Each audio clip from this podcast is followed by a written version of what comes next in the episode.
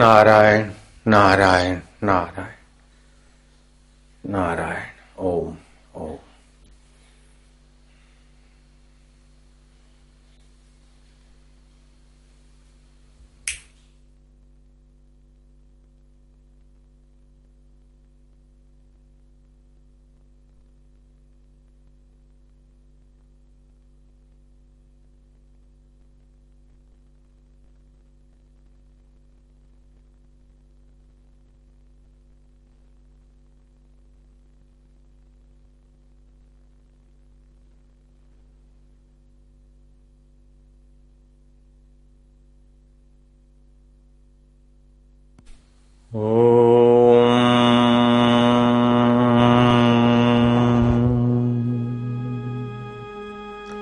लंबा श्वास लेंगे और माँ के समय मुठ बंद करेंगे।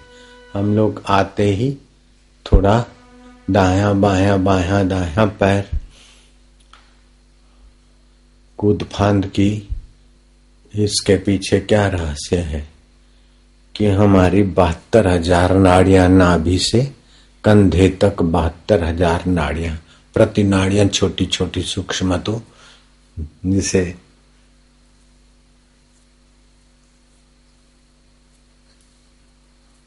लाखों की संख्या में कह सकते हैं वो है। लेकिन ठीक ठीक जो नाड़ियों में गिनी जाए वो बहत्तर हज़ार नाड़ियाँ तो उनमें चौदह नाड़ियाँ मुख्य है।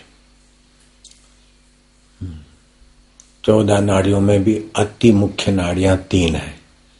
इंडा, पिंगला और सुषमा। अर्थात दाएँ नाक से बाहें नाक से श्वास चलता है इंडा, पिंगला और बीच में से चलता है वो सुषमा। वो इन बहत्तर हज़ार नाड़ियों में, चौदह नाड़ी और चौदह नाड़ियों में भी विशेष विशेष सक्रिय नाड़ी। तीन और तीन में भी मुख्य नाड़ी सुषमणा नाड़ी। तो दाया पैर बाया बाया दाया करने से ये दो नाड़ियों में के, दो पैरों के आंदोलन से, दो नाड़ियों में अंदर प्राणवायु का टकराव पैदा होने से सुषमना चलती। अब सुषणाम नाड़ी चले, उस समय की हुआ ध्यान भजन जब वो क्या है कि जैसे रानी मक्खी, शहद में रानी मक्खी को ही दूसरी मक्खियाँ फॉलो करती है। रानी मक्खी जहाँ जाएगी शहद की दूसरी मक्खियाँ वहीं जाती।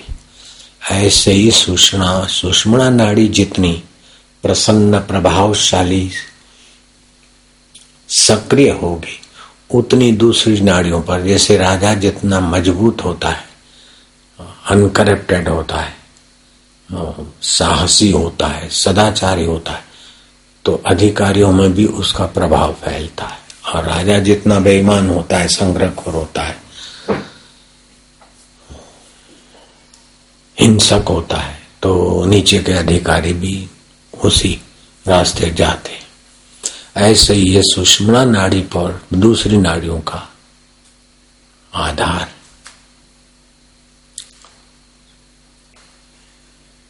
तो ये ऐसा करके फिर अगर ध्यान भजन करते, अथवा सुबह बैठते तो दाएँ नाक से श्वास लिया रोका और भगवान नाम जपा, बाहें से छोड़ा, बाहें से लिया, दाहें छोड़ा, ये क्या है? कि तीन नाड़ियों में भी दो नाड़ियों के प्राण का समन्वय करके सुषमा का द्वार खोले। फिर संध्या के समय ध्यान भजन करना चाहिए। सूर्योदय के समय दोपहर को 12 बजे, शाम को सूर्यास्त के वक्त और रात्रि को 12 बजे, ये संधि काल है। संधि काल में किया हुआ ध्यान भजन अमित फल देता है। उसका मतलब यही है कि इन चार समयों में ये सुषमा का द्वार खुला होने की संभावना बढ़ जाती है। सेंसेटिव रहती है इन समयों में। इसलिए बोले, ब्रह्म मुहूर्त में ध्यान भजन करे, शाम को संध्या के वक्त करे, दोपहर की संध्या करे। तो वो मूल तो ये है, इसी नाड़ी को सुषमा नाड़ी को स्पष्ट सुपुष्ट करने का अवसर ये समय विशेष होता है। रजोगुण और तमोगुण, जितना जितना नियंत्रित होगा, सत्वगुण जितना बढ़ेगा, उतना आप देखना, दोनों नथनों से श्वास चल रहा है, चेक करो। जिसका चल रहा है, हाथों पर करो हाँ।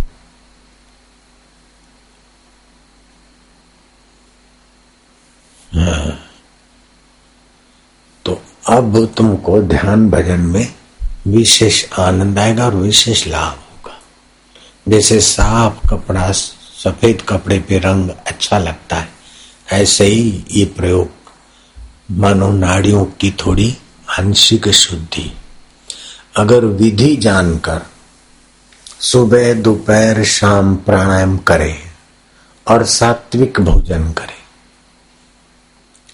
जैसे मूली लहसुन प्याज मांस मदिरा वासी भोजन दो बार गर्म किया हुआ भोजन बेकरी का भोजन बेकरी की चीज़ें ये ना खाए भूसू भूसानो नास्तो ये रजो तमो गुण बढ़ाएगा आयु आरोग्य के लिए नुकसान करेगा और सात्विक खुराक, जैसे सेव फल है, पपैया है, और भी जो अनुकूल फल है।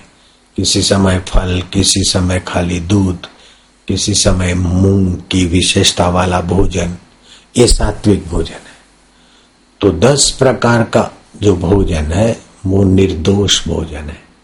जैसे चावल, गेहूँ, जौ, अनार, द्राक्ष, दूध गाय का घी, इस प्रकार की दस वस्तुएँ वो बिल्कुल स्वास्थ्य के लिए और सात्विकता देने वाले। जैसे पिज्जा है, बासी भोजन है, फास्ट फ़ूड है अशांति अथवा दूसरे के हक का मारा हुआ चीज़ है तो वो मन को, स्वास्थ्य को मंद करती तो सत्वात संजायते ज्ञानम सत्व गुण से ज्ञान की वृद्धि होती है। ज्ञान दो प्रकार का होता है। एक होता है ऐहिक ज्ञान, ये खाना, ये ना खाना, ये बोलना, ना बोलना, इसको बोलते हैं ऐहिक जगत का ज्ञान। और दूसरा ज्ञान होता है तात्विक ज्ञान, परमात्मा का ज्ञान। जिस ज्ञान से सारे ज्ञान प्रकाशित होते, उस परमेश्वर स्वरूप का ज्ञान। जैसे आँख ने अनेक रूप देखे, लेकिन आँख वही की वही, जीभ ने अनेक स्वाद चखे, जीभ वही की वही। है? कान ने अनेक शब्द सुने, लेकिन कान वही के वही। तो पाँच इंद्रियों ने अनेक क्रियाएँ की, अनेक शब्द, स्पर्श, रूप, रस और गंध। त्वचा से स्पर्श अनेक हुए, ठंडा, गर्म, मध्यम, कोमल, ये। लेकिन त्वचा तत्व वही एक। तो ये पाँच इंद्रियों के द्वारा एक एक इंद्रियों के अनेक विषयों का व्यवहारिक ज्ञान होता है। इन पाँचों इंद्रियों का ज्ञान का मूल संबंध मन के साथ। मन सो गया तो आँख खुली भी रही तो आगे कोई खड़ा है तो पता नहीं चलेगा। मुँह फटा है रसगुल्ला डालो तो पता नहीं चलेगा। तो ये इंद्रियों के द्वारा पदार्थों का ज्ञान होता है। पाँच इंद्रियों के द्वारा जगत का ज्ञान होता है। इन पाँच इंद्रियों को का ज्ञान मन से होता है। आँख ठीक देखती है कि नहीं देखती है? नाक ठीक है मेरा कि नहीं? कान ठीक है कि नहीं? अथवा मन ही इन पाँच इंद्रियों के द्वारा जगत के साथ संबंध जोड़ता है। मन ने संबंध जोड़ा है, इसका निर्णय बुद्धि वृद्धि करती तो और बुद्धि हमारी ठीक है कि नहीं ठीक है, ये जीवात्मा को पता चलता है लेकिन हमारा जीवात्मा ने परमात्मा को पाया है कि नहीं पाया है, वो कौन जानेगा? जीवात्मा नहीं जानता। जीवात्मा का सीमा ऐहिक जगत तक है। बुद्धि ऐहिक जगत को जानेगी, मन ऐहिक जगत को जानेगा। लेकिन मन को जो जानता है, मन जिसको नहीं जान सकता है। बुद्धि को जो जानता है, बुद्धि जिसको नहीं जान सकती, वह है विशेष तत्व ज्ञान, परमात्मा ज्ञान, ब्रह्म ज्ञान। तो ब्रह्म परमात्मा सबको जानता है, लेकिन सब मिलकर उस ब्रह्म परमात्मा को नहीं जानते। लाखों लाखों बुद्धिमान है करोड़ों करोड़ों लोग हैं कितने लोग भगवान को जानते मानते हैं, लेकिन जानते नहीं। और भगवान दूर भी नहीं है। पत्नी दूर है, पति दूर है, तिजोरी दूर है, पैसा दूर है, आपका हाथ आपसे दूर है, भगवान इतने दूर नहीं है। हाथ आपका दाया, बाया आपसे दूर है, ईश्वर इतने भी दूर नहीं। आपका आँख आपसे दूर है, लेकिन ईश्वर आपसे इतना भी दूर नहीं। आपकी जीव आपसे दूर है, लेकिन ईश्वर इतने भी दूर नहीं। आपका मन आपसे थोड़ा दूर है, लेकिन ईश्वर उतने भी दूर नहीं। आज तक मिले नहीं।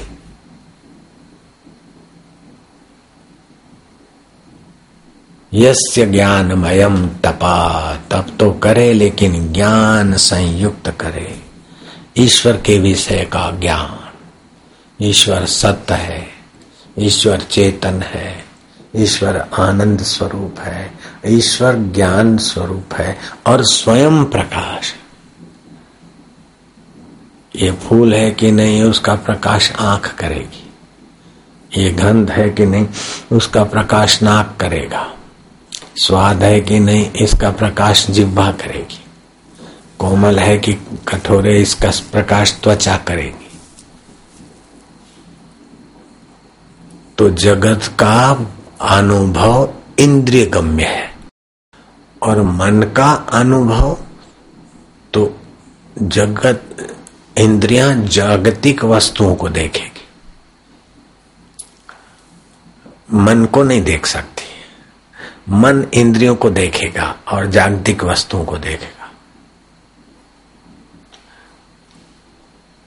लेकिन बुद्धि मन को भी जानती और बुद्धि जैसा निर्णय करती है, मन ऐसी सेवा में लग जाता है।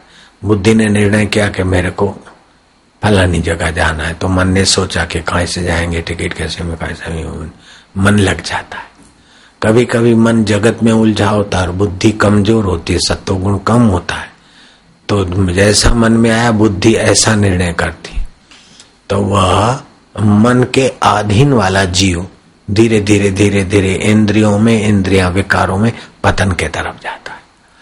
अगर प्राणायाम करते, ध्यान करते, विश्रांति पाती बुद्धि, अभी परमात्मा का पता तो नहीं चला, लेकिन माने हुए में विश्वास रखा तो उसमें परमात्मा का जप, ध्यान करके बुद्धि पुष्ट होती तो बुद्धि के निर्णय सही होते तो बुद्धि बलवान होती तो मन उसके अधीन चलेगा। अगर बुद्धि में ध्यान, भजन और अच्छे संस्कार नहीं है तो फिर बुद्धि को मन घसीट के ले जाएगा। तो जो मन के अधीन बुद्धि को करते, वो बुद्धू दूसरे बुद्धिमानों के अधीन हो जाते।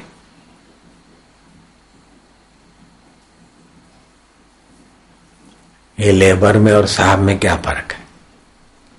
वो लेबर वाले लेबर करते हैं, काम करते हैं साहब लोग दो चार घंटे काम करते होंगे तो मजदूर आठ घंटे काम करते फिर भी वे इंद्रिय और मन के अनुसार चलते हैं, और वो जो साहब है, अधिकारी है, कुछ न कुछ अंश में पढ़ाई के दिनों में या घर में, वातावरण में कुछ अनुशासित हुए हैं तो थोड़ा बुद्धि उनकी विकसित हुई। अच्छा बुद्धि का विकसित होना ऐहिक जगत में तो बुद्धिवान बनेगा। बुद्धि बेच बेच के खर्च कर, करके बुद्धि से सुविधापूर्ण जिएगा। लेकिन जब भगवान का भजन करेगा प्रीतिपूर्वक तो बुद्धि परमात्मा में शांति पाएगी। तो बुद्धि योगी बनेगा। भजताम प्रीतिपूर्वकम ददामी बुद्धि योगम तम ये नमाम उपयांति थे जो प्रीति पूर्वक मेरा भजन करता है, उसको मैं बुद्धि योग देता हूँ। दान करते हैं, धन बढ़े, उस भाव से दान करना तो समझो संसार की सुविधा।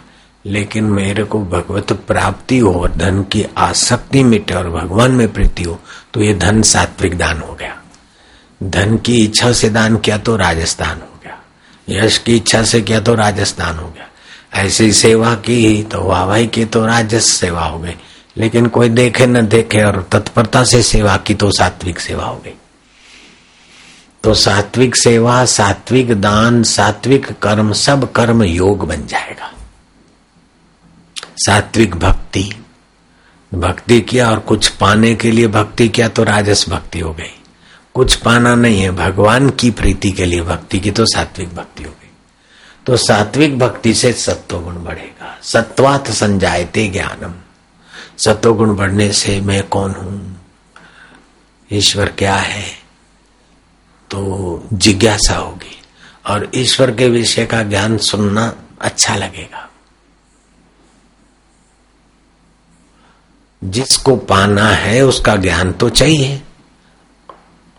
और जिसको छोड़ना है, उसकी तुच्छता का पता लगना चाहिए, उसे वैराग्य चाहिए। तो भागवत में कथा आती है कि भक्ति अपने दो मूर्छित पुत्रों को लेकर रो रही थी। और देव ऋषि नारद जी गए वहाँ से तो उसकी नज़र नारद जी पर पड़ी और उसको थोड़ी शांति मिली।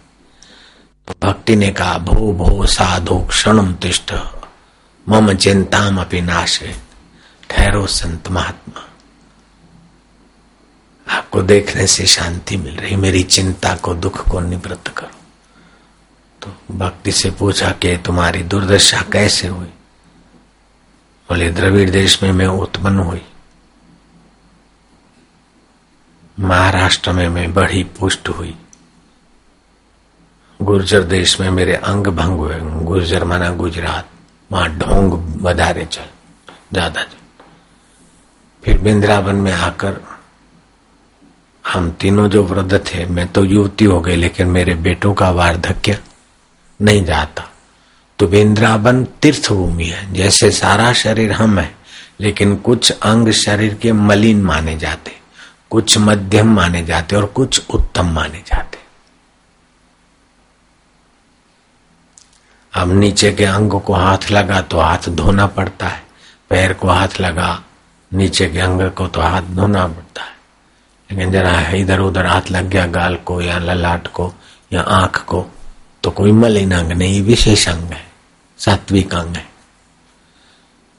तो कोई भी चीज़ वस्तु होती तो उसका आदर करने के लिए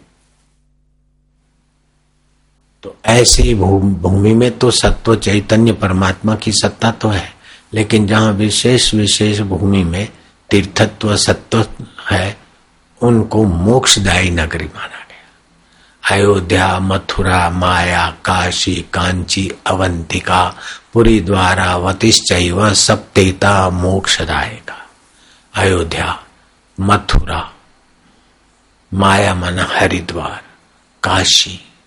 कांची, अवंतिका, उज्जैन, पूरी द्वारा वतिश्चैव सप्तेता मोक्षदायका।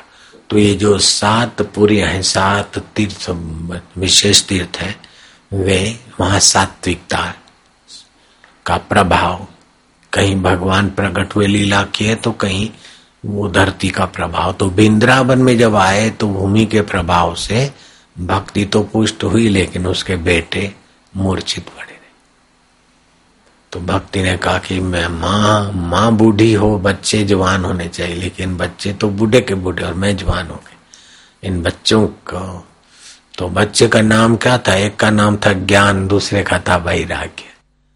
तो ये भक्ति करनी है। भक्ति तब तक रोती रहती है जब तक उसके बच्चे ज्ञान और वैराग्य वृद्ध है। ज्ञान अर्थात जिस परमात्मा को सुख को तुम पाना चाहते हो, जिस ईश्वर को पाना चाहते हो, उसका ज्ञान तो होना चाहिए तुमको। और जिस नश्वर संसार की आसक्त देती है, जन्म मरण में डालती, उसकी नश्वरता का ज्ञान, उस, उससे उपरामता वैराग्य भी होना चाहिए। ये भी कमाता रहूँ, ये भी बनाता रहूँ, और भगवान भी मिले तो नहीं होगा। भगवान के प्रति प्रीति और ज्ञान और संसार के पोल जानकर उपरांता, तब चलेगा। संसार से अनासक्त होता जाएगा त्यों त्यों भगवान के तरफ़ बढ़ता जाएगा और भगवान को जितना जानता जाएगा, उतना संसार फीका होता जाएगा। जो जो भोजन करेगा त्यों त्यों भूख मिटेगी और पुष्टि आएगी। ऐसे ही ज्यो जो भगवान के तरफ़ जाएगा तो संसार की वासना कम होती जाएगी। और भगवान का सुख, ज्ञान और सामर्थ्य आता जाए। इसलिए ज्ञान और वैराग्य चाहिए। तो ज्ञान वैराग्य बढ़ेगा कैसे? सत्वात संजायते ज्ञानम। सत्व गुण से ज्ञान बढ़ेगा। तो अब सब लोग तो जाके मथुरा में बैठे रहे, कोई ज़रूरी नहीं मथुरा में रहने वाले भी भाँग पीते रहते। क्या क्या गड़बड़ करते अयोध्या वाले भी क्या क्या करते काशी, कांची में भी क्रिमिनल लोग पीछे मुड़ के भी नहीं देखते कि हम क्या कर रहे तो जो भूमि का तो प्रभाव है, लेकिन उद्देश्य ऊँचा नहीं तो भूमि के प्रभाव का भी फ़ायदा नहीं मिलता। और भूमि मध्यम है, जैसे ये सामान। लेकिन उद्देश्य ऊँचा है तो वहाँ भी फ़ायदा हो जाता है।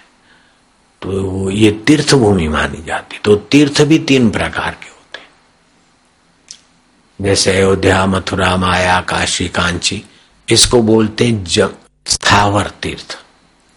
और जिन्होंने परमात्मा का ज्ञान, ध्यान पाया है और जहाँ जाते वहीं सात्विकता आ जाती है, पवित्रता आ जाती है, प्रभाव आ जाता है। उनको बोलते जंगम तीर्थ। और तीसरे तीर्थ होते हैं, क्षमा तीर्थम, सत्य तीर्थम, दानम तीर्थम, दया तीर्थम, ब्रह्मचर्य तीर्थम। मौन तीर्थम। मौन, दया, दान, सत्य, तप, संयम, ये ये आत्म तीर्थ है। तो स्थान के तीर्थ की अपेक्षा स्थावर तीर्थ से जंगम तीर्थ का महत्व। और जंगम तीर्थ कब मिले, कहा मिले, इसीलिए तो अपने को सत्संग के द्वारा सत्य, क्षमा, दान, संयम, मौन, सदगुण भर दो। तो कभी अंदर का तीर्थ तो कभी सत्संग का तीर्थ तो कभी बाहर के तीर्थ में गए तो कुल मिलाकर ईश्वर प्राप्ति का उद्देश्य तीव्र बन जाए। बस।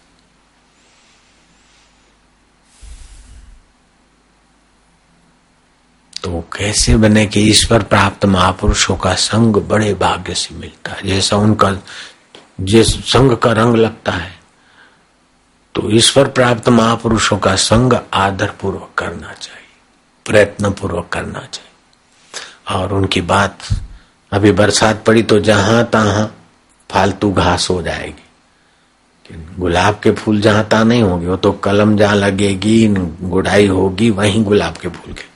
ऐसे ही फालतू बातें, हल्के संस्कार तो जहाँ तहां से मिल जाते। लेकिन ईश्वर प्राप्ति के संस्कार तो सतपुरुषों के संग से ही मिलते। वो कलम लगती और फिर गुड़ाई करे, सिंचाई करे, तब ईश्वर प्राप्ति के फूल खिलते। इसलिए सत्संग प्रयत्न पूर्वक करना होता है। कुसंग अपने आप मिल जाता है। नीचे पानी अपने आप बहता है। ऊपर के लिए प्रयत्न पूर्वक ले जाता है। शिला को नीचे लुढ़कना आसान है, ऊपर चढ़ाने में बहादुरी पुरुषार्थ। ऐसे जीवन इंद्रियों के पीछे मन इंद्रियाँ संसारी मजों के पीछे, मन इंद्रियों के पीछे, बुद्धि मन के पीछे और जीव ऐसी बुद्धि के पीछे तो धीरे धीरे नीचे योनियों को चला जाएगा असत्संग है, बुद्धि ईश्वर के तरफ़, मन बुद्धि के अधीन, इंद्रिया मन के अधीन है और विषय संयम से उपभोगे तो जीव महान हो जाएगा। तो ये सतत संघर्ष चलता रहता है। नीचे घसीटने वाले, नीचे घसीट हैं और अंदर से जीवात्मा वास्तविक में ईश्वर का है तो उसी के लिए कितना भी नीचे जाता है, फिर भी उसको वो अच्छा नहीं लगता है। और ऊपर जाता है, फिर भी वो आकर्षण है तो जरा खा ले, जरा ये कर ले तो कभी नीचे, कभी ऊपर, नीचे सीधा चला जाए तो एक साल तो बहुत हो गया ईश्वर प्राप्ति में।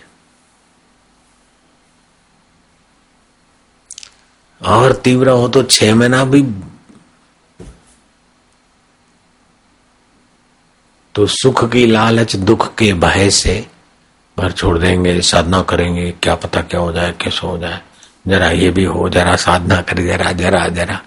तो नश्वर को भी महत्व देते और शाश्वत की भी भूख बनी रहती। नश्वर कितना भी मिल जाए, फिर भी संतोष नहीं, क्योंकि शाश्वत अंश, ईश्वर अंश, जीव अविनाशी। कितना भी धन मिल जाए, फिर भी वो तृप्ति नहीं होगी। कितना भी वकालत, ये, वो सीख लो, लेकिन अंदर भूख बनी रहेगी। क्यों? कि जीव नित्य है और ये मिला हुआ अनित्य है। तो नित्य जीव को अनित्य मिली हुई चीज़ों से तृप्ति नहीं मिलेगी। संतुष्टि नहीं मिलेगी। तो वे बुद्धिमान है जो अनित्य से अपना आसक्ति छुड़ाकर नित्य के तरफ़ लग जाते ये काम चाहे एक जन्म में करो, चाहे दस जन्म में करो, चाहे सौ जन्म में करो, चाहे पाँच सौ जन्म में करो, चाहे हज़ार जन्म में करो। संसारी विकारों से वैराग्य और भगवान का ज्ञान पाकर उसमें विश्रांति ये काम करना ही पड़ेगा। चाहे इसी जन्म में कर लो, चाहे दस हज़ार जन्म की मजदूरी करने की बात करो। ईश्वर के सिवाय कहीं भी मन लगाया तो अंत में रोना ही पड़ेगा। महाराज, में तो मेरी पत्नी बहुत अच्छी, मेरे पति बहुत अच्छे। कभी पति बीमार हो गया चला गया तो रोना पड़ेगा, पत्नी ने नहीं माना तो रोना पड़ेगा। और एक दूसरे का वियोग होगा। वैसे ही जहाँ भी तुम्हारा मन लगा ईश्वर शाश्वत है, बाकी सब जगह परिवर्तन और नश्वरता है। तो ईश्वर के सिवाय कहीं भी मन लग गया तो अंत में रोना पड़ेगा। तो जब संसार रुलाने वाला है और भगवान अपने से मिलाने वाला है तो क्यों न भगवान का ज्ञान, भगवान की प्रीति, भगवान का आनंद, भगवान का माधुर्य पाकर संसार में निर्लेप भाव से रहे। जैसे कोई मैंने कहा दो हज़ार रुपया कमाता है तो तीन हज़ार की नौकरी पर लालयित होगा। लेकिन दस हज़ार की नौकरी आए वाला नौ हज़ार पर लालयित थोड़ी होगा। और पच्चीस हज़ार कमाता वो दस हज़ार, पंद्रह हज़ार, बीस हज़ार पर लालयित नहीं होगा। तो जितना ऊँचे का अनुभव हो जाएगा, फिर छोटे से लालयित नहीं होगा। तो सबसे ऊँचे में ऊँचा सुख है आत्मा का, परमात्मा का। तो उसका अनुभव हो गया तो दुनिया के किसी पद से वो लालहित नहीं होगा। आसक्त होना तो दूसरी बात है, लालहित भी नहीं होगा। तो उसकी आसक्ति नहीं होगी, आकर्षण नहीं होगा। तो अनासक्त पुरुष दुनिया में जितना भला कर सकते हैं, उतना आसक्त पुरुष नहीं कर सकता। तो अनाशक्ति आएगी परमात्मा ज्ञान से और जगत की नश्वरता के विवेक से। तो ये निर्मल विवेक बोलते सत्संग से निर्मल विवेक प्राप्त होता है। बिनु सत्संग विवेक न हो वही राम कृपा बिनु सुलभ न सोई। भगवान की कृपा के बिना सत्संग सुलभ नहीं होता।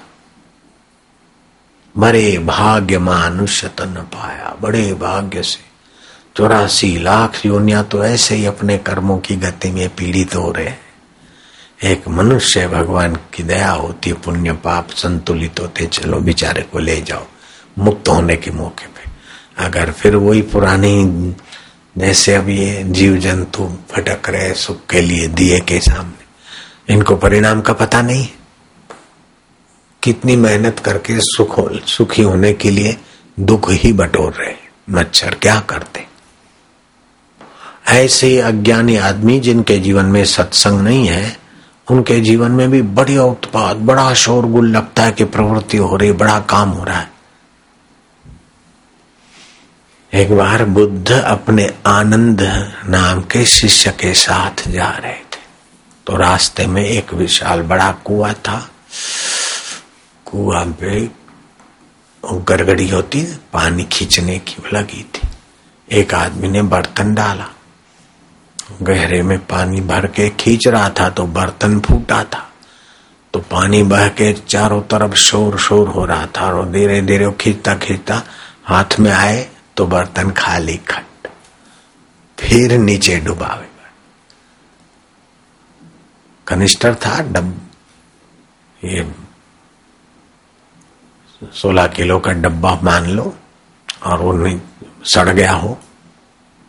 टूट गया हो जहाँ तहां फिर डुबावे और फिर खींचे तो कुआ में वैल बोलते ना, कुएँ में बड़ा शोरगुल हो गए, लेकिन हाथ में आते आते खाली। बुद्ध खड़े रहे, देखते रहे, आनंद भी देखता रहा। बुद्ध को हुआ कि इसमें क्या देखना? ये आनंद को है इसमें गुरु जी क्या देख रहे? आगे गए, बोले गुरु जी बोले, देखो कितना उद्योग हो रहा था, कितना शोरगुल हो रहा था, लेकिन हाथ में क्या आता था?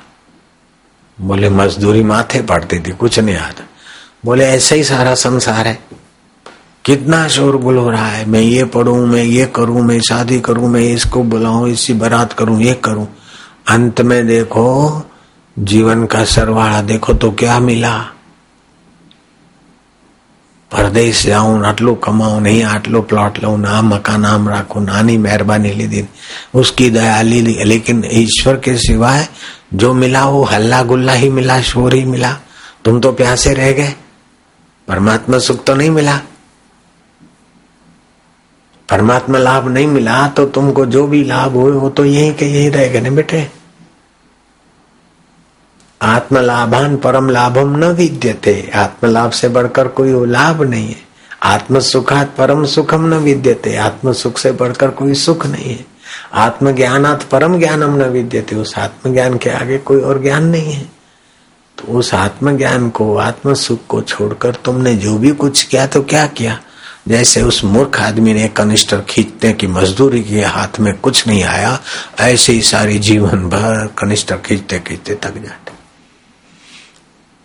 ઘાણીનો બળદિયો હો હો હો ઘાંચીનો બળદિયો હાંડલા નીચે બંધાણો હોય ને પાટા ચડ્યા હોય આંખે આખો દિવસ દોટી દોટ કાઢ્યો હોય અરે કે બે પાંચ દસ ઘઉં ચાલી ગયો હોય પણ આંખ ખોલો તો હાંડલા નીચે બંધાણો ત્યાંનો ત્યાં कोलू का बैल जीवन भर चालीसों साल चला लेकिन देखो तो उसी डरने के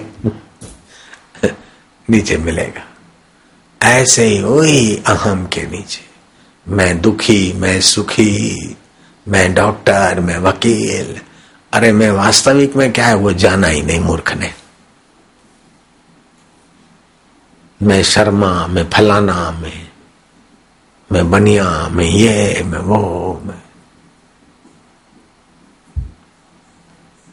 वही शुद्ध अहंकार के घाणी खींच रहा है। कितना टेंशन, कितना कुछ। आखिर क्या हाथ में लगता है? पड़ा रहेगा माल खजाना, छोड़ त्रिया सुत जाना है। माल खजाना, त्रिया, पत्नी, बेटा, छोड़ के जाना। कर सत्संग अभी से प्यारे, नहीं तो फिर पछताना है सत्य स्वरूप ईश्वर का संग। खिला पिला के देह बढ़ाई, वो भी अग्नि में जलाना है। બાળી નાખવા માટે જેને હાચવી રાખો બીજું શું કરશો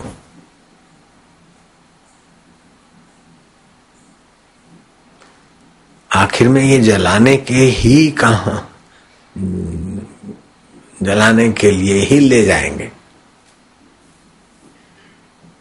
अथवा दफनाने के लिए ले जाएंगे जिस शरीर को दफनाना है जलाना है उस शरीर के लिए कितना समय देते तो अपने आत्मा, परमात्मा को पाने के लिए कितना समय देते? बस। तो कृष्ण कहते हैं, अज्ञान न आवृतम ज्ञानम।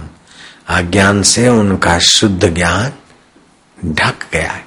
तेन मोहंती जनतवा मोहित हो गए। मोह मतलब उल्टा ज्ञान हो गया। जो नश्वर है, उसके पीछे खप रहे हैं और जो शाश्वत है, उसकी लगन नहीं। और चाहते सभी सुख है। तो फिर काय को गधा बनना? नश्वर में फेदा फेदी करना। कम से कम नाइजीरिया का बंदर तो बन जाना चाहिए। नाइजीरिया के बंदर को एक बार दारू पिलाया, दारू पे तो खोपड़ी इतनी, और बंदर नकल करे, सब साहब दारू पी रहे थे तो पाला हुआ बंदर को भी दिया तो मंकी। और मंकी ने पिया और मंकी तो। हचमचाया। फिर उसको एक दो दिन पढ़ा रहा साहब, कोई दस्त वस्त भी लगे। फिर कहीं महफिल हुई तो साहब ले गया तो फिर वो प्याली दी तो मंकी ने यूँ कर दिया। ओह, वाइन वाइन वाइन चक्के एक दो बार मंकी नाक मूड नहीं था। उसको पता था कि कुछ दिन पहले ही इसी दारू से मेरा क्या हाल हुआ। जब वो ज़बरदस्ती पिलाने गए तो उठा के प्याली धड़ाक से वो जो बोतले बोतले दे मारी और कूदा कूद करके सारी प्यालियाँ ब्यालियाँ बोतले बोतले फोड़ दी। नाइजीरिया में ऐसी घटना घटी थी। नाइजीरिया के बंदर को भी इतनी अकल कि दारू पीने से सत्यानाश होती। एक तो बोतल का दारू होता है, दूसरा होता है धन का दारू।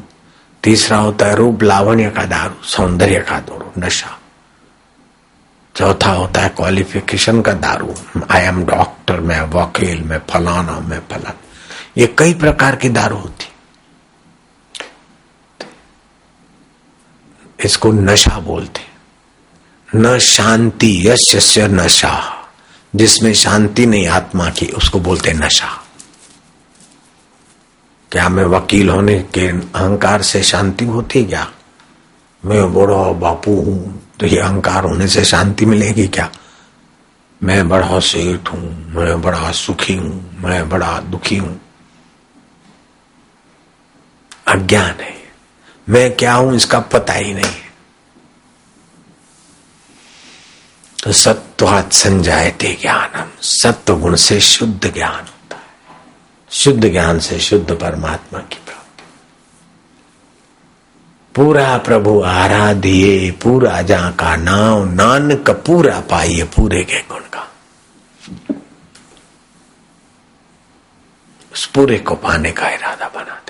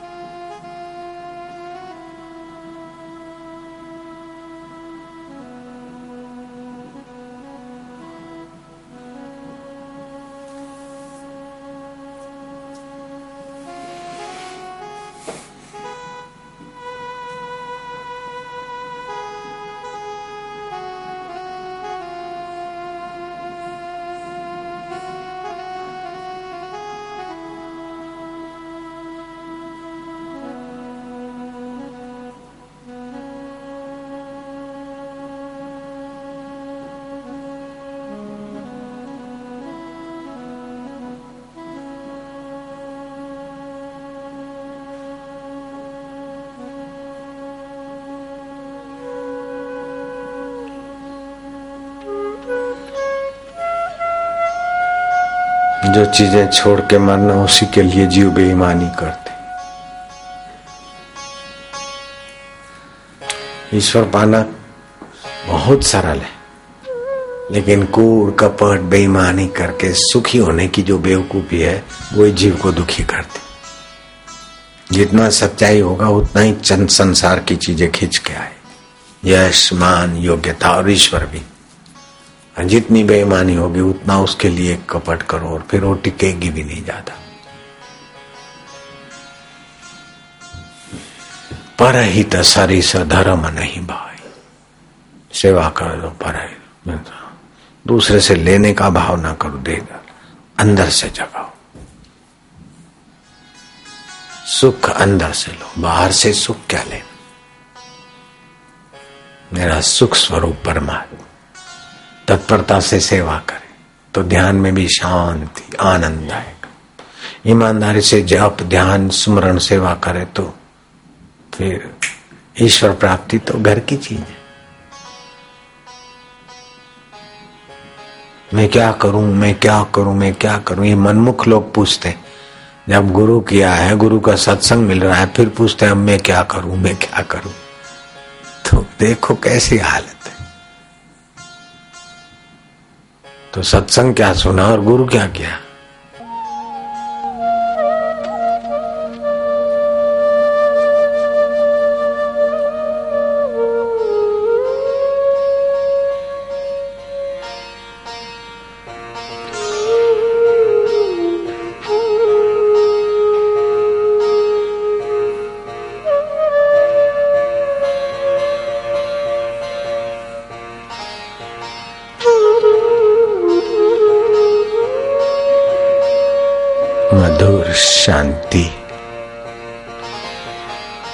सो साहेब सद सदा हजूरे अंधा जानता को दूरे। हाजरा हजूर जागंदी जोत, आदि सत जुगाति सत है भी सत, हो से भी सत।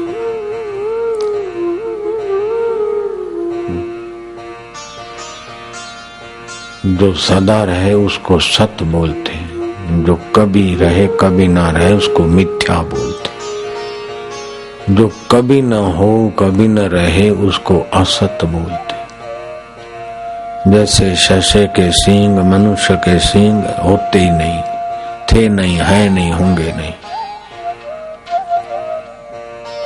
शरीर पहले नहीं था, बाद में नहीं रहेगा, अभी बीच में दिखता है तो शरीर मिथ्या है, संसार मिथ्या है, बदलने वाला लेकिन स्वयं अबदल है, आदि सत सृष्टि के आदि में जो था, जुगों के पहले जो था, अब भी है, बाद में रहेगा। वह साक्षी पर ब्रह्म परमात्मा सत स्वरूप है। चेतन विमल सहज सुख राशि। वह चैतन्य आत्मदेव निर्मल है, सहज सुख राशि। हम उस परमात्मा की शरण जा रहे तमेव शरणम गच्छ सर्वभावे न भारता। शरीर से जो कुछ क्रियाकलाप करे, उस परमात्मा सुख को पाने के उद्देश्य से। मन से जो सोचे, उसी की प्रीति की प्रधानता से सोचे और बुद्धि से निर्णय करे तो ये शरीर में हूँ, ये गलती ना करे। मैं गुजराती हूँ, मैं सरदार हूँ, मैं पंजाबी हूँ, मैं मारवाड़ी हूँ, ये शरीर में मैं मत मैं तो अविनाशी पर ब्रह्म परमात्मा का। सनातन सपूत हूँ, ये शरीर है पंजाबी, गुजराती, सिंधी, मारवाड़ी। ऐसे शरीर तो कई आए, कई चले गए। शरीर के पहले जो था अभी जो है, शरीर के मरने के बाद भी जो रहेगा, वह ज्योति स्वरूप। चानना कुल जहान का तू, तेरे आश्रय होए व्यवहार सारा। तू सब दी आँख में चमकदा है चानना तुझे सूझता अंधियारा। जागना सोना नित खाब तीनू, होवे तेरे आगे कई बारा। बुल्लाशा प्रकाश स्वरूप एक, तेरा घट वद न हो यारा। वो प्रकाश स्वरूप में जो नित्य विभु है, अपने आप में जो जगता है, उसने मनुष्य जीवन का उद्देश्य पूरा कर। धन पा लिया, इकट्ठा कर लिया है तो कुछ बना लिया, ये मनुष्य जीवन का उद्देश्य नहीं किसी को कुछ कर दिया और गिरा दिया और शत्रु का मर्दन कर दिया, ये मनुष्य जीवन का उद्देश्य नहीं। मनुष्य जीवन का उद्देश्य तो बस अपने आत्मा, परमात्मा अपने अकाल स्वरूप के स्वभाव में विश्रांति पाए ये देहाध्यास के स्वभाव पर विजय पाना। उद्धव ने श्री कृष्ण से कहा कि, माधव माधव, तुमसे न पूछूँगा तो किससे पूछूँगा? सबसे बड़ा पुरुषार्थ क्या है? सबसे बड़ी सूरवीरता बहादुरी क्या है? कृष्ण ने कहा, शत्रुओं का मर्दन करना ये सबसे बड़ी बहादुरी नहीं मल्ल युद्ध में कईयों को पछाड़ना ये बहादुरी नहीं है। सच्ची बहादुरी है कि स्वभाव विजय शौर्य यत कृते मनुष्य न सुरा न सुरे ही जो मनुष्य कर सकता है, वो सुर और असुर भी नहीं कर सकते। तो और चौरासी लाख योनियों की क्या मजाल है।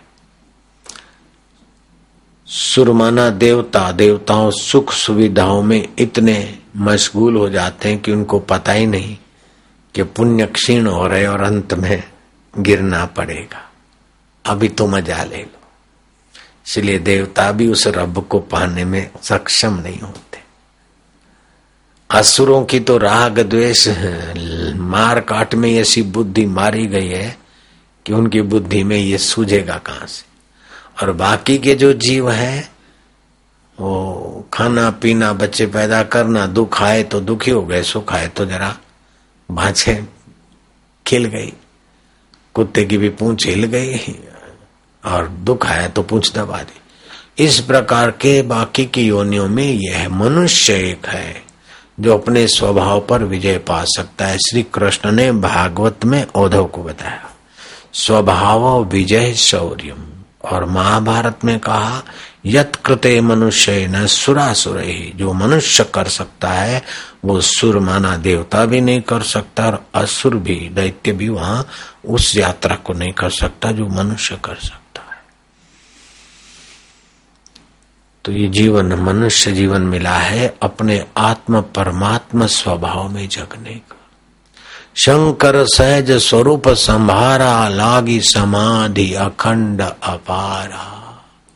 अपना जो अविभाज्य स्वरूप है, उसकी स्मृति की शंकर जी ने और अखंड अपार समाधि सुख हो गया। विषय सुख अखंड अपार नहीं होता है। विषय सुख भोक्ता को बल, बुद्धि, ओज, आयुष्य नीचो देता। अगर दुनिया को चाहा तो दुनिया देर सबेर नीचो कर तुमको कोने में और ईश्वर को चाहा तो देर सबेर ईश्वर अपने में विश्रांति दिलाकर ब्रह्ममय बना देगा। संसार से अलग होते तब संसार का ज्ञान होता है और ईश्वर से जब एकाकार होते तब ईश्वर का ज्ञान होता है। प्रार्थना करते करते भी प्रार्थना करने वाला मैं मेरा भूल जाता है, तब प्रार्थना फलती तो ईश्वर तत्व का ज्ञान पाकर उसमें फिर शांत हो जाए तो ईश्वर की अनुभूति संसार से अलग होते तब संसार का उपयोग और ज्ञान होता है। और ईश्वर से एक होते तब प्रार्थना फलती और ईश्वर का साक्षात्कार भी होता है। क्षण भर एक हुए तो प्रार्थना फलती और ज्ञान के द्वारा एक आकार होते गए। अपना होमी रोग मिटा दिया तो ईश्वर का साक्षात्कार। नारायण नारायण। ओम शांति, ओम। शांति नारायण नारायण नारायण नारायण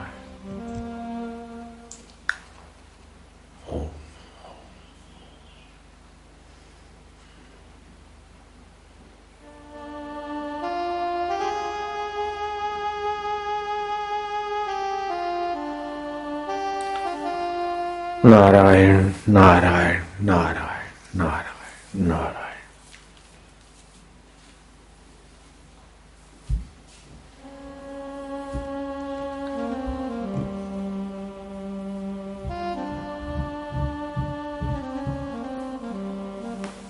सत्संग से निर्मल लोचन की प्राप्ति होती विमल विवेक होता है। एक होता है सामान्य विवेक, दूसरा होता है विमल विवेक। सामान्य विवेक जैसे सामान्य जीव जंतुओं को भी है, क्या खाना, क्या ना खाना, गाय भी कुछ खाएगी तो पहले फूंक मार के सूंघ लेगी। दूसरा विवेक है कि क्या शाश्वत है, क्या नित्य है और क्या अनित्य है। मेरा क्या है और मैं क्या हूँ, ये निर्मल विवेक पान सोचेगा। जो मेरा है वो मैं नहीं हूँ और जो मैं हूँ वो मेरा नहीं है। मैं नित्य हूँ और मेरा मेरा बदलता रहता है। मेरा मन तो बदलता है। मेरा शरीर तो बदलता है। मेरी ड्यूटी, नौकरी तो बदलती मेरी बुद्धि है तो बदलती है। मेरा चित्त है वो बदलता है। लेकिन जो मैं है, वो अबदल आत्मा, वास्तविक जीव का शुद्ध बुद्ध चैतन्य स्वरूप अंश है। गलती ये होती है कि मनुष्य जीवन पाकर भी मैं को जानते नहीं और मेरे को मैं मानते। हाथ में नहीं हुए मेरा हाथ है। सिर में नहीं, मेरा सिर है। तो बुद्धि में नहीं हूँ। बचपन की बुद्धि में और अभी के बुद्धि में परिवर्तन है, उसको जानने वाला मैं वही का वही हूँ। बुद्धि बदल गई। वकीलात पढ़े तब बुद्धि कुछ थी। न्यायाधीश हुए, बुद्धि कुछ हुई। अब हाई कोर्ट के अमुक पद पे पहुँचे, अथवा मिनिस्ट्री पद पे पहुँचे, अथवा संत पद पे पहुँचे, बुद्धि कुछ विलक्षण हुई। तो ये बुद्धि बदली, शरीर बदला, मन बदला, फिर भी कोई ऐसा तत्व है जो नहीं बदला। वो वास्तविक में जीव का असली आत्म स्वरूप की खबर देने वाला तत्व है। वो विमल विवेक से पता चलता है। विमल विवेक नहीं हुआ तो बड़े बड़े राजा भी गोथा खा जाते। अच्छे अच्छे विद्वान भी गोथा खा जाते। रावण कोई साधारण राजा नहीं था। हर पाँच साल में मतदान मांगने वाला नेता नहीं था रावण। દર પાંચ વર્ષે વાટકી લઈને કટોરો લઈને માગવું પડે એવા રાજા નહોતા रावण एक छत्र सम्राट थे और वेदों पर भाष्य किया तपस्या भी की शिव भक्ति भी थी लेकिन सत्संग के बिना और ईश्वर प्रीति के बिना विमल विवेक नहीं जगता ईश्वर प्रीति और सत्संग जिसके जीवन में नहीं उसके जीवन में सब कुछ होने के बाद भी उसका भविष्य खतरे से खाली नहीं। राजा नृग मर गए और दूसरे जन्म में क्रिकेट हो गए। राजा अज मर गए और अजगर हो गए, मिथिला। जिसके नाम से आपके देश का नाम भारत पड़ा है। अजनाब खंड था। ऋषभ देव के पुत्र भरत ने अच्छा राज किया तो भारत नाम पड़ा। दो कारणों से पड़ा। भा माना ज्ञान रत माना उसमें रमण करने वाले जहाँ बुद्धिमान। बुद्धि योगी जहाँ निवास करते वह देश भारत देश। पाला हुआ प्यारा हिरण का चिंतन करने वाला राजा भरत दूसरे जन्म में हिरण हुआ। ये भागवत में प्रमाण भूत फलाने का बेटा हुआ। और उसकी बहन धीरज थी और अपनी बहन की चिंता करते थे। एक जन्म में राजा भरत हुए, दूसरे जन्म में हिरण हुए, तीसरे जन्म में ब्राह्मण भरत हुए।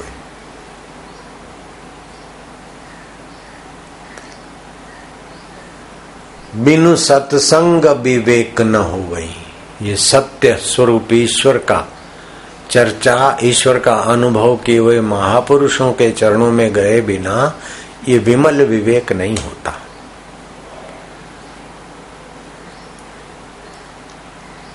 कि मेरा जो है वो मैं नहीं हूँ और जहाँ मैं हूँ उसका कभी नाश नहीं होता। मैं को कभी आप छोड़ नहीं सकते और मेरे को सदा रख नहीं सकते।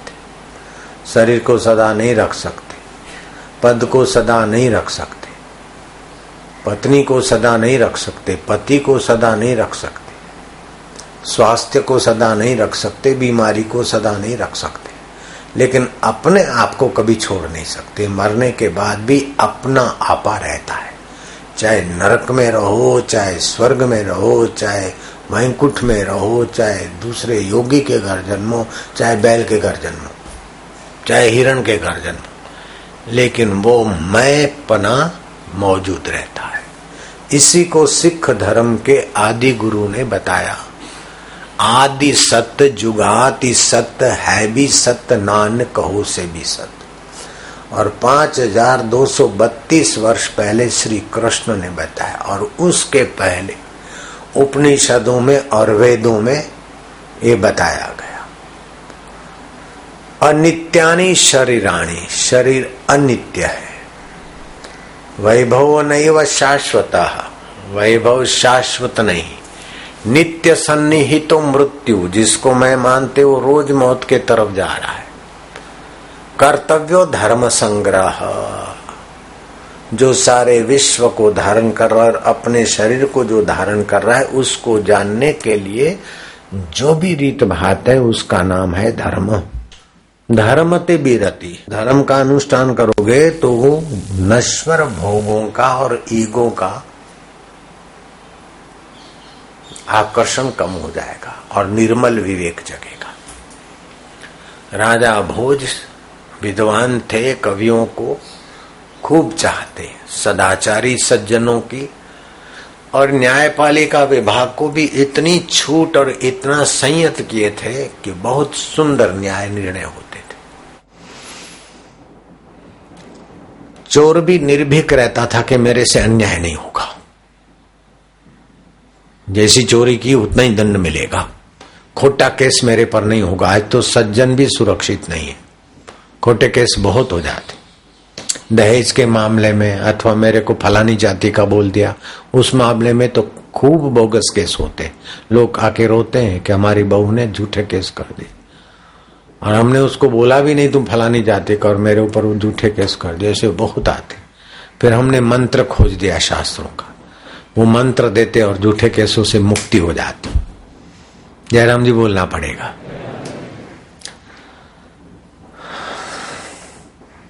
पवन तनय बल, पवन समाना, बुद्धि विवेक, विज्ञान, निधान। ये जप करो 108 बार। तुम्हारे जप के प्रभाव से न्यायाधीश की बुद्धि का विवेक का प्रकाश भगवान करेंगे, तुमको निर्दोष छोड़ेंगे। जयराम जी बोलना पड़ेगा। और छूटते हैं लोग। कई छूटते हैं, कई छूटते किसी को रोग और बीमारी है तो हम दूसरा मंत्र देते श्वास लो। और उसको रोक। पहले दाहे नाक से लो, बाहें छोड़ो, बाहें लो, दाहें छोड़ो। दोनों नाथा से नासापुट चालू हो जाए और रोको। एक मिनट श्वास रोको। फिर बाहर छोड़ो और 40 सेकंड बाहर रोको। ऐसा पाँच बार अंदर, पाँच बार बाहर। कुल पाँच प्राणायाम माने जाते जब भी रोको तब ना से रोग हरे सब पीरा, जपत निरंतर हनुमंत बीरा। ये सुमरण करने से रोग और पीड़ा कम होती। दूसरा, देसी गाय। देसी गाय के रोम कुपो से गो किरण निकलते हैं। सूर्य केतु नाड़ी देसी गाय में होती है। ये जो जर्सी और ये है ना, इसका तो सुअर का और दूसरे जंगली प्राणी का मिश्रण तीन चार का है। प्योर देसी गाय।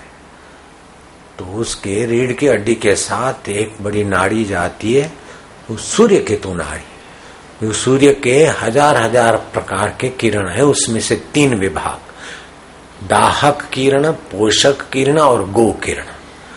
तो वो गो गो किरण जो प्राणी अपने में शोषित करता, उसका नाम गौ रखा गया। इसीलिए गाय के दूध में सुवर्ण क्षार पाए गए। गाय के झरण में, गाय के गोबर में, गाय के घी में पिलास सुवर्ण क्षार है। डॉक्टर ने कहा कि कोलेस्ट्रॉल हो जाएगा, घी मत खाना, लेकिन देसी गाय का घी गुनगुना करके 20 ग्राम रोज पियो। कुछ ही दिनों में हार्ट का प्रॉब्लम में शांति आ जाए तो मैं बात बता रहा था कि राजा भोज गायों की, संतों की, विद्वानों की अच्छी सुध बुदले थे लेकिन सत्संग के अभाव में कवि हृदय राजा भोज लेटे थे पलंग पर। कविता की एक पंक्ति बनाई और अपने को बड़ा भागशाली मान रहे थे। और इन चीज़ों को मैं, जिसको मैंने मेरी चीज़ें, उन मेरी चीज़ों को देख देख के मान मान कर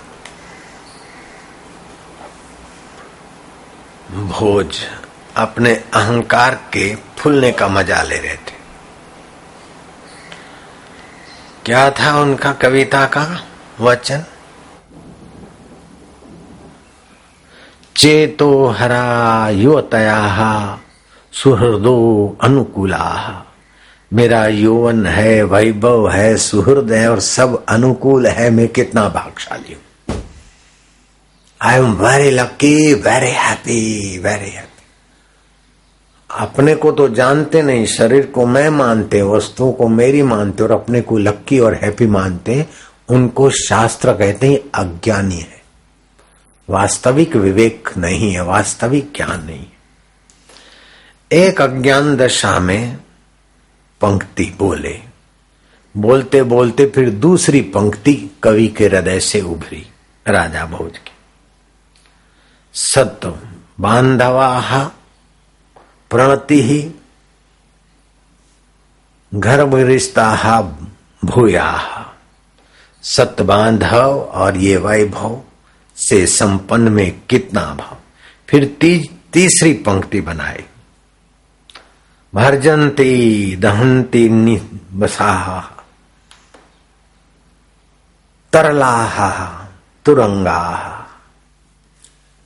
ये जो हाथी है, घोड़े हैं, हाथी चिंखाड़ रहे, घोड़े हुंकार रहे युतियाँ तरल रहे चमर से मेरे को छिन छनों ने घने से आवाज़ करती हुई मेरा यशगान कर रहे हैं। मैं बहुत भागशाली मैं कितना वैभववान, कितना यशवान और कितना समर्थ और सुखी हूँ। तीन लाइन हुई, अब कविता की चौथी पंक्ति उनको मिल नहीं रही थी। ऊ ऊ करके ये तीन दोहरा रहे थे और अपने को धन वाला, धान्य वाला, प्रतिष्ठा वाला, राज्य वाला, घोड़े और हाथियों वाला मान मान कर वाला वाला में ही वाला हो रहे थे। देव योग से चोर उनसे कुछ चोर नहीं, मैं मेरी भूल हो गई। चोरी छुपी एक विद्वान कवि उनसे कुछ भेंट लेने के लिए आया था। लेकिन अब मौका ढूंढकर उनके सामने प्रकट होऊँगा तो उनके पलंग के नीचे बैठ छुप गया था। किसी राजा के पलंग के नीचे कोई छुप जाए, उसकी हिम्मत होनी चाहिए, क्योंकि राजा सदाचारी होगा, तभी कोई सज्जन छुप सकता है।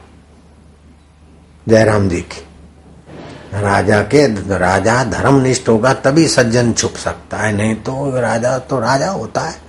राजा का जाने वाला कोई ठिकाना नहीं। चौथी पंक्ति बन नहीं रही थी। तो महाराज, वो कवि जो छुपा था, उद्भट चौथी पंक्ति उन्होंने बोली। उन्होंने चौथी पंक्ति बोली तो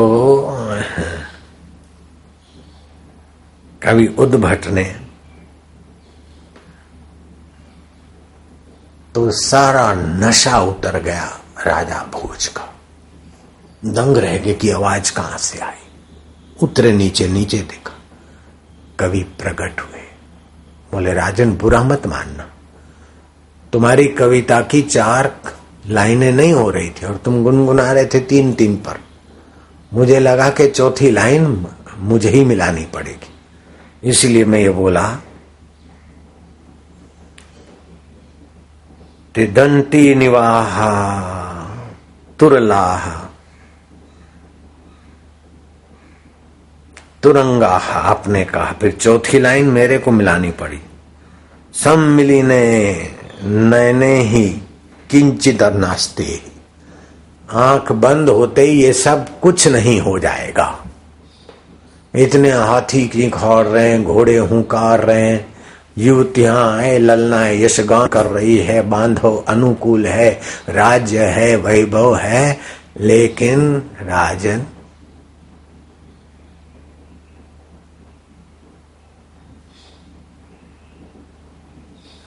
आँख बंद होते ही ये सब नहीं हो जाएगा। श्वास निकलते ही सब नहीं हो जाएगा।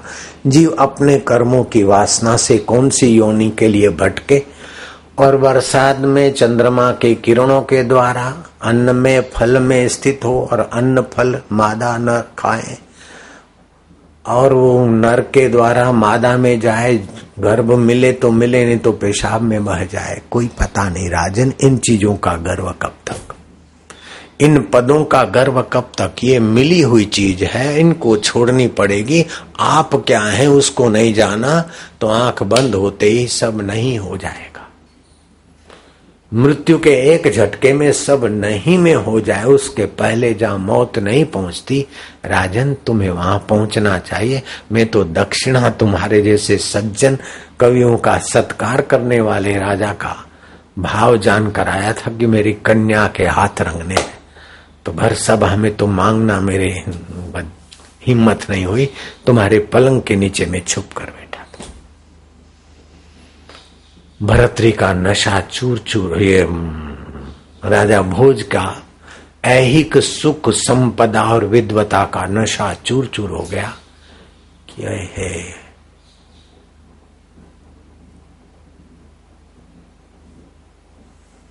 आखिर यही है शरीर का हाथ। फिर तो राज वैभव का सुख और मैं बड़ा भागशाली हूँ। ये मानने की गलती छूट गई और राजा भोज संतों के शरण में सत्संग की, निर्मल विवेक की इच्छा से प्रश्न करने लगा कि ऐसी कौन सी वस्तु की जिसको पाने के बाद कुछ पाना शेष नहीं रहता। ऐसा कौन सा तत्व है जिसको जानने से सब कुछ जाना हो जाता है?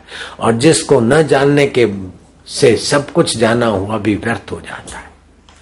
ऐसी कौन सी चीज़ है जिसको न पाया तो मनुष्य जन्म व्यर्थ हो जाता है? और ऐसी कौन सी चीज़ है जिसको पाने के बाद लगता है कि ये तो मेरे पास पहले थी? इस प्रकार के निर्मल विवेक जगाने वाले प्रश्न उत्तर एक दिन सभा में राजा भोज ने पूछा, वास्तविक अमृत क्या है? तो कवियों ने, विद्वानों ने कहा, अमृत स्वर्ग में होता है। पुण्यलोक में जाएँगे तो अमृत मिलेगा। दूसरे कवि ने कहा, ललनाओं के मधुर मधुर स्मित में और उनके होठों में अमृत होता है। होगा कोई आधुनिक रंगरूठ कवि। तीसरे ने कहा, नहीं अमृत फलानी जगह होता है फलाने होता है। आखिर कवि कालिदास को प्रणाम करते हुए राजा भोज ने पूछा, कि अब आप ही निर्णय मुझे बताओ कि वास्तविक अमृत किसको बोलते अगर स्वर्ग वास्तविक अमृत होता तो वो स्वर्ग का अमृत पीने के बाद पुण्य नाश होते और आदमी गिरता क्यों है? गर्भवास के लिए आते, गर्भ मिले, न मिले, फिर बाथरूम में बहे तो वास्तविक अमृत तो नहीं हुआ। अगर समुद्र में अमृत है तो फिर समुद्र में अमृत होते हुए भी समुद्र खारा क्यों रह गया? और ललनाओं के पास अमृत है तो उनके है, है। पति क्यों मरते और स्वयं क्यों बीमार होती है अगर उनके हास्य और होठों में अमृत होता तो? आप ही बताओ वास्तविक अमृत कहाँ है? तब कवि कालिदास ने अपने वास्तविक मय में गोता मारा अपने ईश्वर स्वभाव।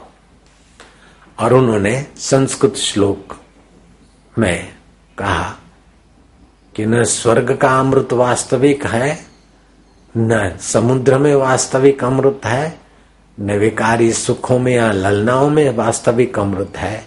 वास्तविक अमृत अपना मैं स्वरूप जो आत्मा परमात्मा है, उसका अनुभव करके जो संत बोलते हैं, संतों के कंठ में, कंठे सुधा वसति वही भगवत जना नाम जिनको वास्तविक निर्मल लोचन मिले उन महापुरुषों के कंठ में भगवत रस का सत्संग रूपी अमृत वास करता है। वो सुनने से जीवात्मा जन्म मरण से पार होकर अमर पद को प्राप्त हो जाता है। कंठे सुधा वसती वही भगवत जना नाम कंठे सुधा वसती वही भगवत जना नाम जो भगवत जन है, जिन्होंने अपने भगवत स्वभाव को जाना है, भगवत सुख को जाना है, भगवत ज्ञान को जाना है, भगवत आनंद को जाना है, भगवत सत्ता को जाना है, ऐसे महापुरुषों के कंठ में वह वास्तविक अमृत रहता है, जैसे सुखदेव जी का वास्तविक अमृत श्रवण करके राजा परीक्षत अमर हो गए।